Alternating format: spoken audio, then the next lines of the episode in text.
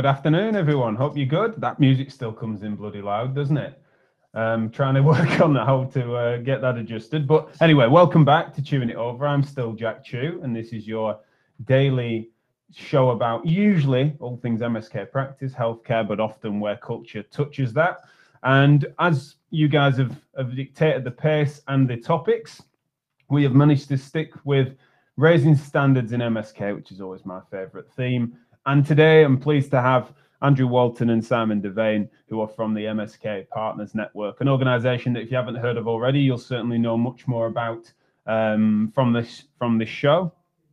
And they've been doing some great work on the sort of, I'd say, on the sort of governance and policy level, but also they are not afraid to shake things up in terms of where the conversation needs to go, right? It's I'm forever using the analogy of getting all the cards on the table. And they certainly, I put them in that spot, really, as an organization and as them as people. You might have heard from both of them on Physio Matters. They helped us with what we called an emergency show for private practice, probably around this time last year, from what I recall, in which there was so much disruption occurred by the pandemic. And I said it then, I'll say it again. The adults in the room turned up. It was fantastic. We had some people that were not just looking in a navel-gazing in a self-interested way. They were also then recognising, right, this is some learning we could all do together. And I've been impressed with their work from then and since. So hopefully, with a few clicks, we can get them involved. Do let me know if you can hear okay. I know we've had a few technical issues sometimes, or my microphone was crackling a bit last week at one point. So you've got to let me know if that's the case, those of you that are tuning in live. Hope you're good and hope you fancy getting stuck in and involved. If you have any questions for Simon and Andrew, then please, of course, post them in the chat, wherever it is you're listening to this. If you're encountering it on a format of which you'd rather somewhere else, then you'll find it on Twitter, Facebook, LinkedIn, YouTube, wherever it is you want to find us, you can, and therefore join us there if you'd prefer. But without further ado, a few clicks, hopefully I can bring you Andrew and Simon. Can you hear me, gents? Can indeed, yep. Good, good. Andrew testing me there by nodding and not saying. He can hear me, but he's not speaking. Right. Yeah, I can hear you. First things first, then. Like, could you just introduce yourself to the listeners for those that might not be aware? We'll go with you first, Andrew, if you would.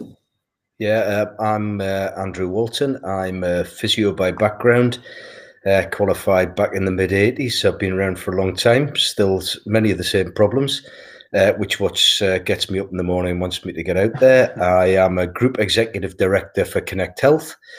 And I founded the business back in 1989 because I was frustrated with some of the problems in this. Anyway, so you'll get a lot of negative from me today by the sound of it. No, I'm a bit more cheerful than I'm first appearing. Is that the mood? That's fine. We can work with that. Yeah. Simon, are you going to be our cheery counter narrative then? Is that what your job is today? Absolutely, less drains in the world, more heaters, I say. I'm not a physio, so I come from a commercial background. I worked in a number of sectors before getting involved in healthcare, but made the jump across in 2007. So I'm the vice chair at the MSK Partners Network, but I'm also the chief executive at Pure Sports Medicine, a company I've been involved with since 2007. So I like to think I have a really objective view, the consumer view. I'm a patient regularly. I get injured at least twice a year. I think I have a bit of an interesting view on things as opposed to the clinician. Yeah, I should have said I'm chair of the Muscular Skeletal Partners Network, and Simon and I and one or two others founded it back a couple of years ago, 2 or 3 years ago. Well, that teases up to introduce a little bit about MSKPN in a second, Andrew. But before I do, Simon, what is it you do with your body that makes you hurt yourself? I've never asked you about any athletic pursuits. Golf or squash? What's your game? Look at his nose. Touch rugby. Rugby was a big part of my life for a long time, and I found it very hard when I gave it up, and I got involved in coaching for a little bit post giving up first 15 rugby, and then I had to go cold turkey. But part of my medicine is being able to play touch rugby in the summer. We have a work touch rugby team, so it's great to mix. And lo and behold, I get a lot of lower limb injuries, calves, hamstrings. I'm not saying it's a function of age, but I need to work hard to stay on the pitch. You see, I stereotyped your corporate background with squash and golf, didn't I? Whereas I should have stereotyped your accent and guessed a rugby background, shouldn't I? He mentioned the nose. I wouldn't do that. Andrew, tell us a little bit about MSKPN then, please. Can I go back a step, Jack, then? So what I think probably... Well, certainly me and I think Simon and one or two others. There's some sort of persistent challenges in the physio world, and MSKPN isn't exclusively about physio, but that was sort of my direction. So what we know is the prevalence is really high. There is an existing good quality, low cost solution for many of the problems, and yet the demand is low. So there's a question: why aren't more people accessing in greater numbers the services that are out there? And then sort of in terms of professional hierarchy, physio sits pretty low in terms of pay and rewards for either businesses or individuals. It's kind of mediocre to low. There's, you know, you'll often hear people say, oh, why don't you try a bit of physio? And that could be a GP. Why don't you try a bit of physio? You don't hear people say, why don't you try a bit of surgery? You know, it's like, and that relates to the hierarchy piece. So there's something going on, isn't there? And that's been persistent and pervasive for an awful long time. And it's reflected in, you know, the NHS doesn't invest a lot in MSK services. The PMIs, the private medical insurers, I'm no doubt we'll talk a bit more about that later. They're angsting at the minute, but they're not. They don't dig their hands in their pockets very deep when it comes to the services that we offer, and people aren't. Well, you know, from a self-paying point of view, there's a sort of price point beyond which you dare not go. Right. So what's going on there that more people aren't accessing care? So that's what drove us. So we're sort of getting together and talking about that. As a bunch of providers. It was actually at CSP Congress about, I don't know, 3 or 4 years ago. And, it wasn't just private providers, and it was a mix. But it was sort of fairly senior strategic people in those organisations. And we said, well, actually, we need to stop moaning. Somebody needs to do something about this. And that was what got us together. So who are we now?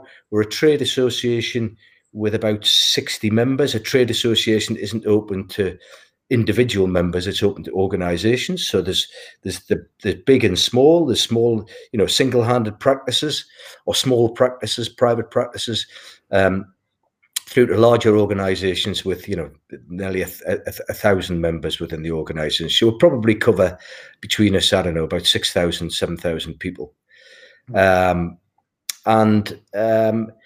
have, we're funded only by the members. We don't have any other areas of income. We have 2 tiers of membership. Tier 2 members are relatively small, and the membership fee, annual fee, is 40 quid. So it's cheap as chips to join. And however, for the tier 1 members, it's £3,000 a year to join. So most of the income. And why is it like that? Just because the tier 1 members have bigger pockets.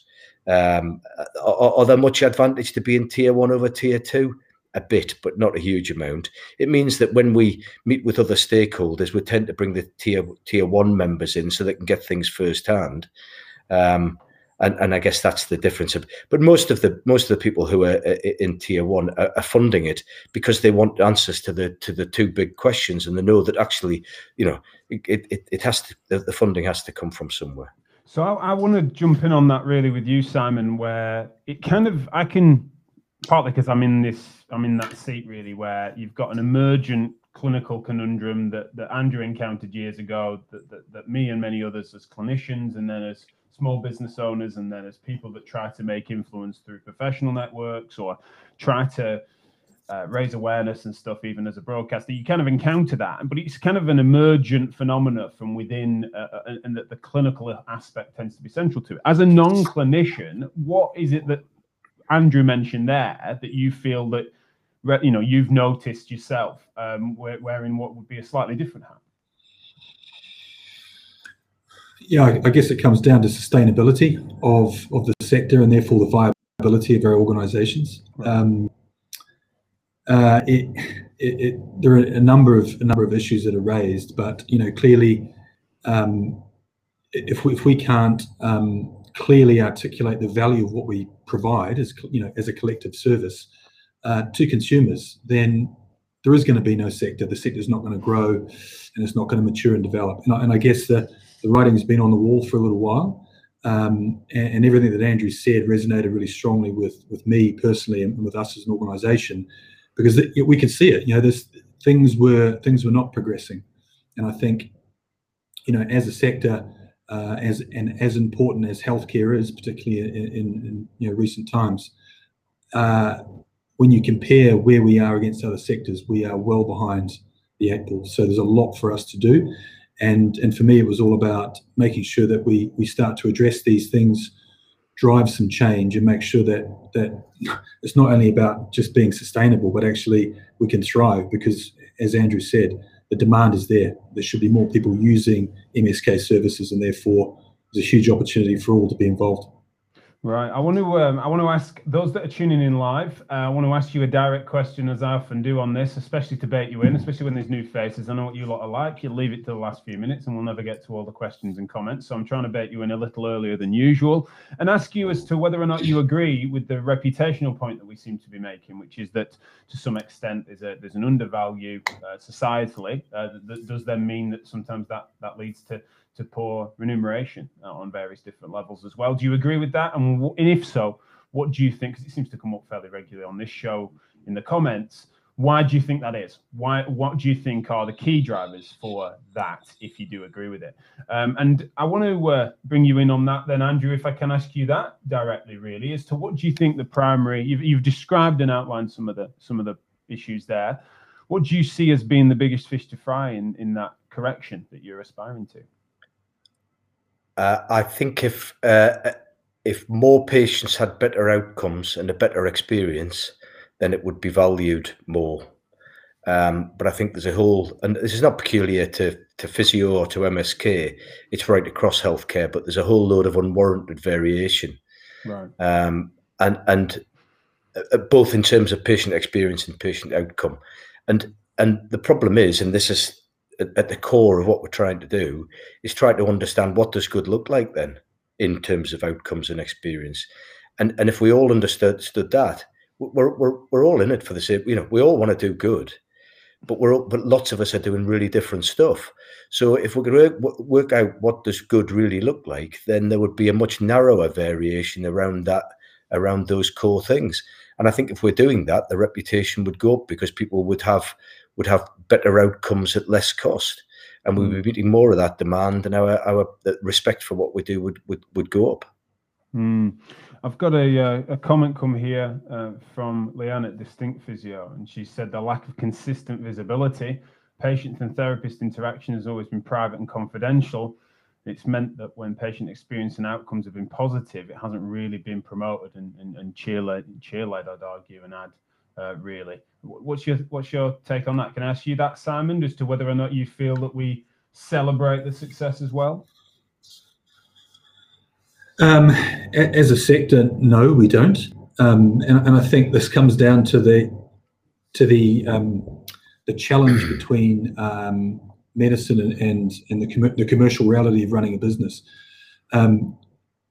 It's really important that you get all your positive messages out there. It is an informal, it's a type of marketing. So, the use of feedback, Google reviews, Trustpilot, those kinds of mechanisms to capture really positive experiences are great and should be something that are embraced. I think just going back to build on something that Andrew was saying, the other thing is that, there hasn't been a consistent view of what good looks like in terms of a consistent, standardized, sector-wide view of what a minimum data set looks like. So, once you've got that consistency, that allows you to build a comparative base and to truly actually define what good looks like, because you are all measuring the same things. Yeah, that's what you mean. And that consistency you're both talking about there is something that could be a real foundation piece for some further growth. I want to understand, Andrew, as to whether or not that variability that you're describing, that unwarranted variation, is something that does that conflict with the notion of appropriately celebrating success? Do we, are we making a mistake of no carrot, no stick? Do you think there's, are we beating each other down too much? Are we then under celebrating successes? Is there a bit of all of that? Where's your take on that general almost culture of either celebration or challenge? Yeah, I think it's both, isn't it? And if you know, and we need data, don't we, at scale to demonstrate the value of what we do, to be able to take it to the people who influence how we're rewarded. Take it to the people who regulate what we do, which isn't very, you know, it's very, very light regulation in our profession, isn't it? You know, you can graduate and then 30 years later, you can be pretty much doing the same thing. And, you know, there isn't much push to do things differently. And unless we know what good looks back, if we don't know what good looks like, it's hard to challenge people that they're not doing it, isn't it? So there's some, you know, and Simon's point about we're way behind other sectors, I think that's what he's getting at, is that you know, most sectors have a good idea about what the sweet spot looks like and what people should be aiming for, but we don't really. And so there's lots of wriggle room, and we can all convince ourselves we're doing a great job, can't we? We've got some lovely comments coming in. I'm going to come to those in a second, so keep that moving, please, guys. Thank you. But I do want to ask, let's just think commercially about this for a bit between us, as to the market need, right? People with sore bits, sore backs, knees, shoulders, various different things and challenges that people are facing. And we know that is a, you know, that as we've said, that they're out there, right? So then what is it that we think, what other sectors, industries, call it what you will, are likely to be as well placed as we are to actually compete for that business? For me, I can think of two, and I wonder if you've any more. There's this sort of, there's medicine, of which, of course, we're not distinct from, but it's kind of more interventional medicine, let's say, rather than rehab-centric practice. And then there's sort of fitness. And both of those sometimes can squeeze. But MSK, are there other pressures, other industries that pressurize MSK? I don't think so. I mean, I think those are the key ones, aren't they? If you're looking at a spectrum of to cover the full pathway from people who are active and don't have any issues through to minor injuries, right through that spectrum up to someone requiring surgery, I think you've got all the major players there. Right. So I think those are the key factors. Mm. I don't quite understand the question. I can see MSK should embrace that spectrum that you just described. Mm. It should be multidisciplinary.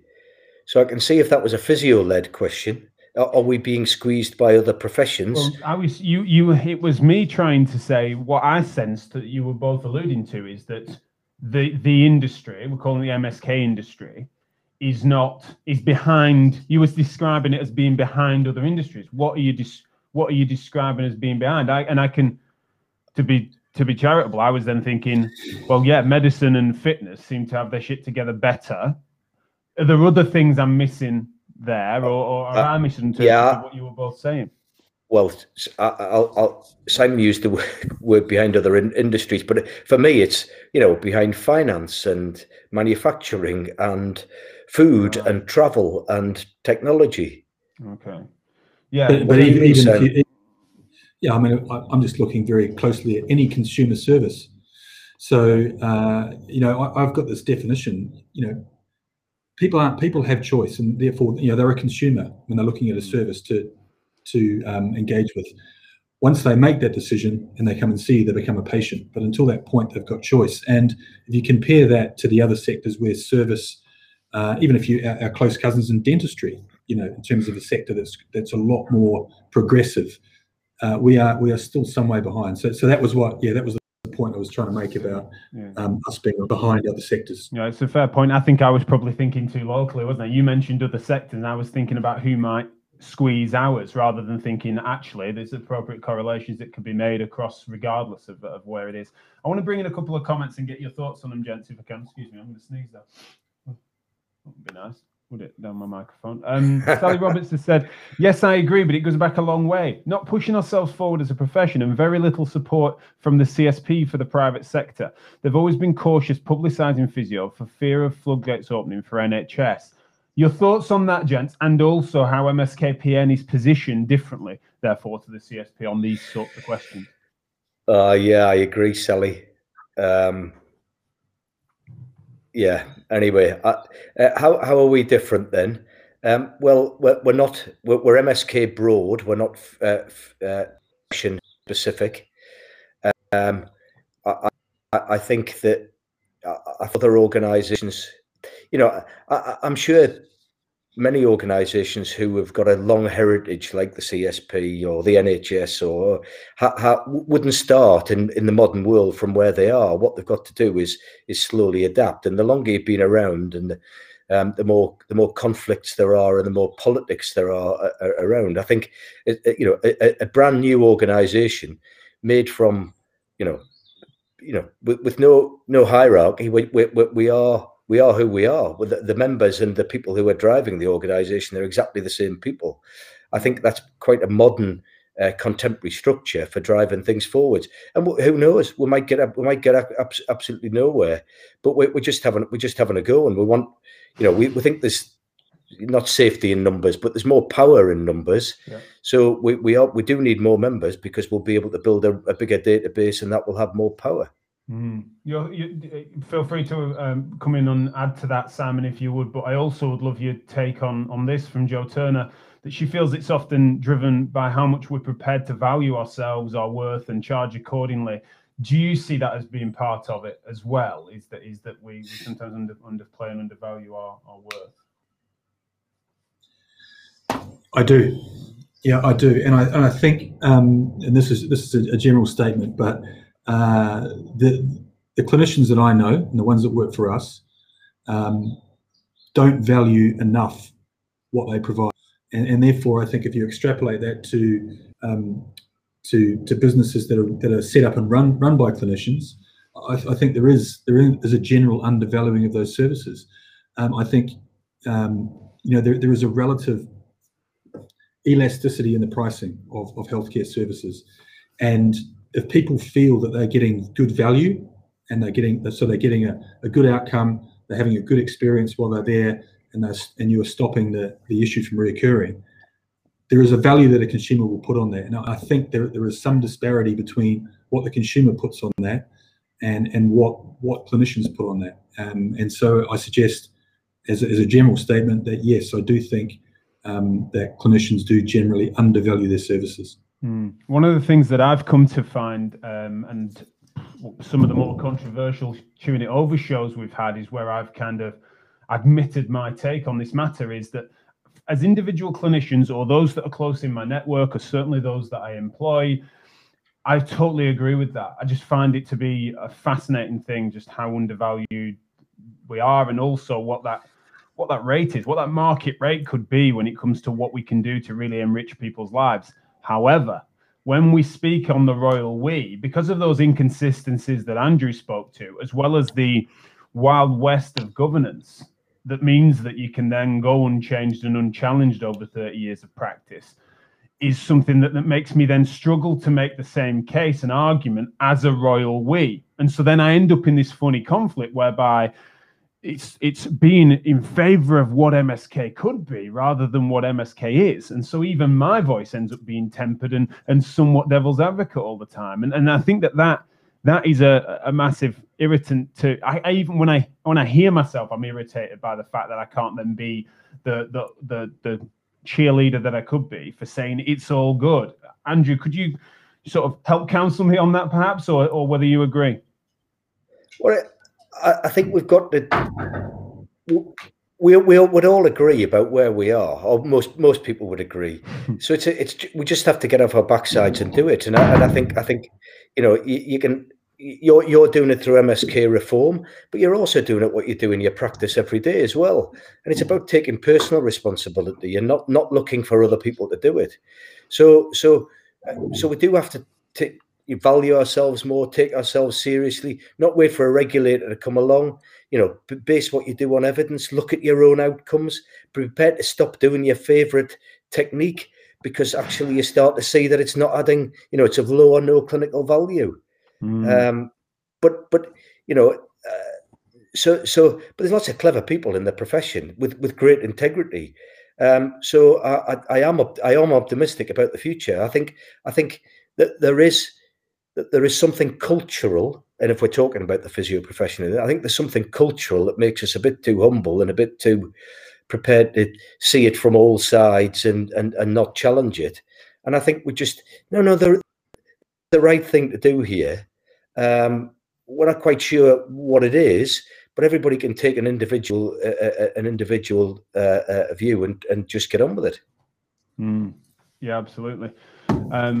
It looks like Simon's going to need to just make a move for a minute, and we'll bring him back in a second. But I'll just cut his video and bring him back in a moment. So yeah, you stuck with me solo for a second, Andrew.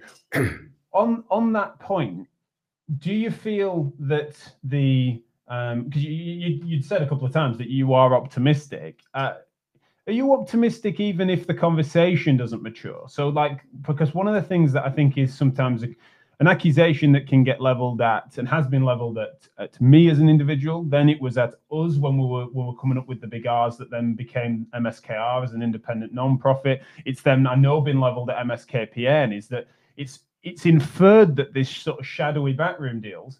But the reason that that's sometimes inferred is because the public conversation can't really get off the ground. It can't mature because it's sort of a bit of a censorious atmosphere over some of this stuff. What's your sort of take on? Does your optimism get curtailed at all by the fact that it does feel a bit Groundhog Day on stuff like this sometimes? Yeah, it does. But that's back to my previous point. We just got to get on and do some stuff now. And, okay. So in the development of MSKPN, we started off with all these wonderful ideas about what we might do. And then the reality hits of how much time and resource have you got to do? Because Simon and I and everybody else has got a day job to do. But it's not unconnected with the day job. In the day job, what I'm trying to do is to understand what good looks like, drive up standards within my own organisation. Mm. So if we're doing that, and there'll be plenty of people on this call now, and if we all link to who want to improve things, and if we all start to link together and do what you can do in your day job to make things better, be honest with yourself about what is working and doesn't work, collect data, be able to share that data, let's start to trust each other. Let's kick people out if they're not worthy of trust, but I don't think there are many sharks in our sector. Mm. So let's share stuff and understand and be prepared to change and adapt. I think there's enough of us to get something off the ground. And if we're sensible, mature and articulate enough with data, then we'll start to make an impact. Mm, absolutely. Yeah, it looks like Simon's ready for me to bring him back in. He's just he's taking us for a bit of a walk there, but he seems to be back. Simon, can you hear us again? Yeah, I can. Can you hear me okay? Brilliant. Yes. We've just got a few more minutes and we can go a little over unless you two have got to rush it, but it's a fascinating topic and certainly one that the live audience is enjoying. I want to ask Simon as to whether the MSK Partners Network, what are the most common and frequent sort of criticisms or challenges that have been posed to it since its inception?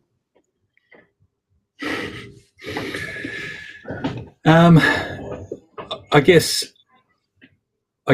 some of the criticism is around can you change anything? There's been lots of over the years people have tackled the topics, but really we haven't moved forward that much. So I guess that's one of them. And the other question is what's in it for you guys? So why have you got involved? Why have you set it up? To answer the first one, I think we're doing things differently, and I think we're gathering numbers, we're gathering momentum. We've got a good membership, we've got an engaged membership, and we're starting to engage with key stakeholders. And we're getting those stakeholders to the table for sensible discussions. So I think that's working. In terms of what's in it for us, well, it goes back to my point at the beginning that unless we do something different, then I'm questioning the long-term viability of our sector. So. What's in it for us? We get to work with other like-minded individuals and organisations to help shape the future and direction of our sector, and make it a more worthwhile place for us all to work. Because that's one of the things that's helpful, isn't it? That when what's in it for us becomes, well, survival is going to be inherently better for all of us, and the tide rises all ships sort of thing across the sector. There is, though, this accusation that gets made that there's more in it for the big boys. So you guys, as organisations, it's often inferred that this is a cabal that is only going to squash those independent private practices or smaller networks. Whilst, granted, I've never been then presented any evidence to suggest, other than some mind reading, of which massively irritates me. No one's ever then presented me with any smoking gun in that direction. But if you could, I think it'd be helpful if you could maybe clean that up, or I imagine that's not the first time you've heard that accusation. I'd love to take that. I think the people, if we're successful, the people who should be worried are the people who are determined to deliver, continue to deliver poor service and poor practice. Because that's what we're trying to drive out. And, you know, Simon's point about, you know, nobody's got a monopoly on good ideas. So actually just the conversations that we have amongst the membership are helping to drive standards up, because people go, I've got a real problem with that. And somebody else says, oh, we're doing this. Have you tried that? Never thought of that. So we've got a WhatsApp group.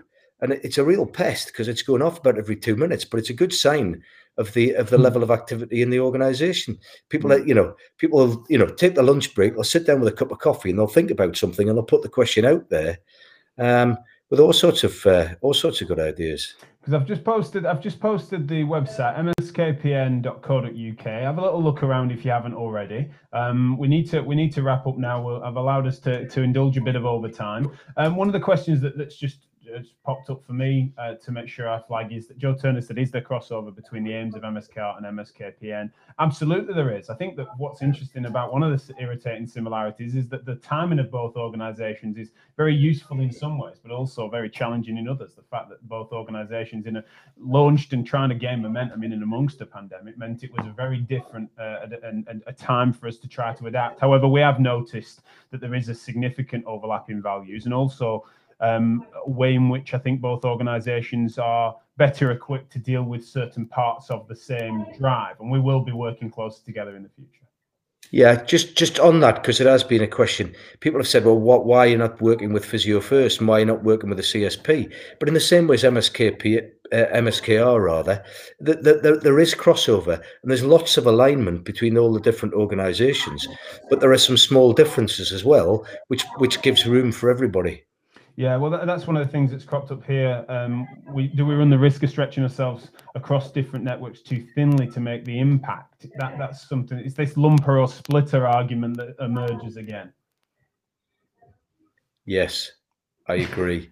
We're not there yet, I don't think. I think there's enough difference between the different organisations in their aims, their objectives, their styles, their opportunities, that actually there's room for those. But I can see in the future you might want to consolidate some of that stuff again. Yeah, and I face that call a lot as well, you know, independently, and I think that's something that I'm always keeping check of. But equally, I famously will not give a pass to legacy organisations, which bureaucracy makes for such inefficiencies that we can't actually make any changes, especially on, you know, just call people out when they've made specific claims on specific timeframes and not delivered on them. It's not particularly difficult to, and I think that's one of the things that there's a prim and proper politeness. I'm struggling with that alliteration, but you get me.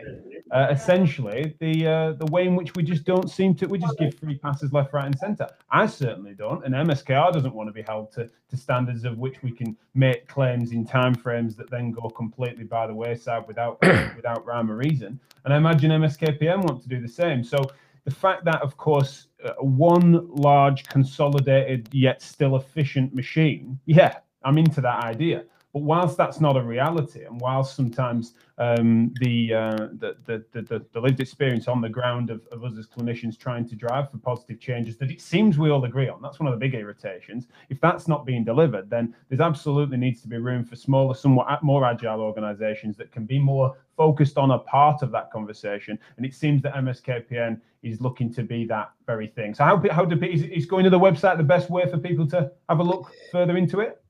Yeah, it needs a bit of tidying up, right. But enquiries at MSKPN, that's on the website. That's the way to get to us, and we're happy to have a chat. Yeah, brilliant. Anything to finish with, Simon? No, just great to have the opportunity to speak today on the podcast and cover a number of interesting topics. But I think, just to your point, Jack, it's really important that we remain agile and we remain that we deliver change. You know, there's no point being an echo chamber to talk about these things. We've got to start moving things forward on the ground, and I genuinely believe that that's happening.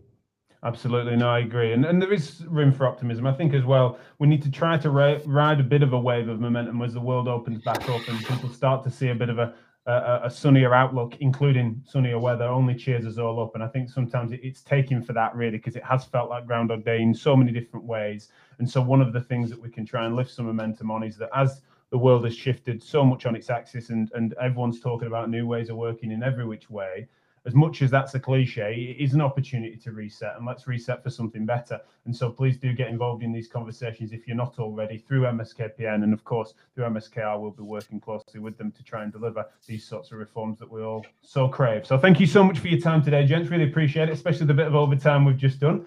And we'll speak again soon, no doubt.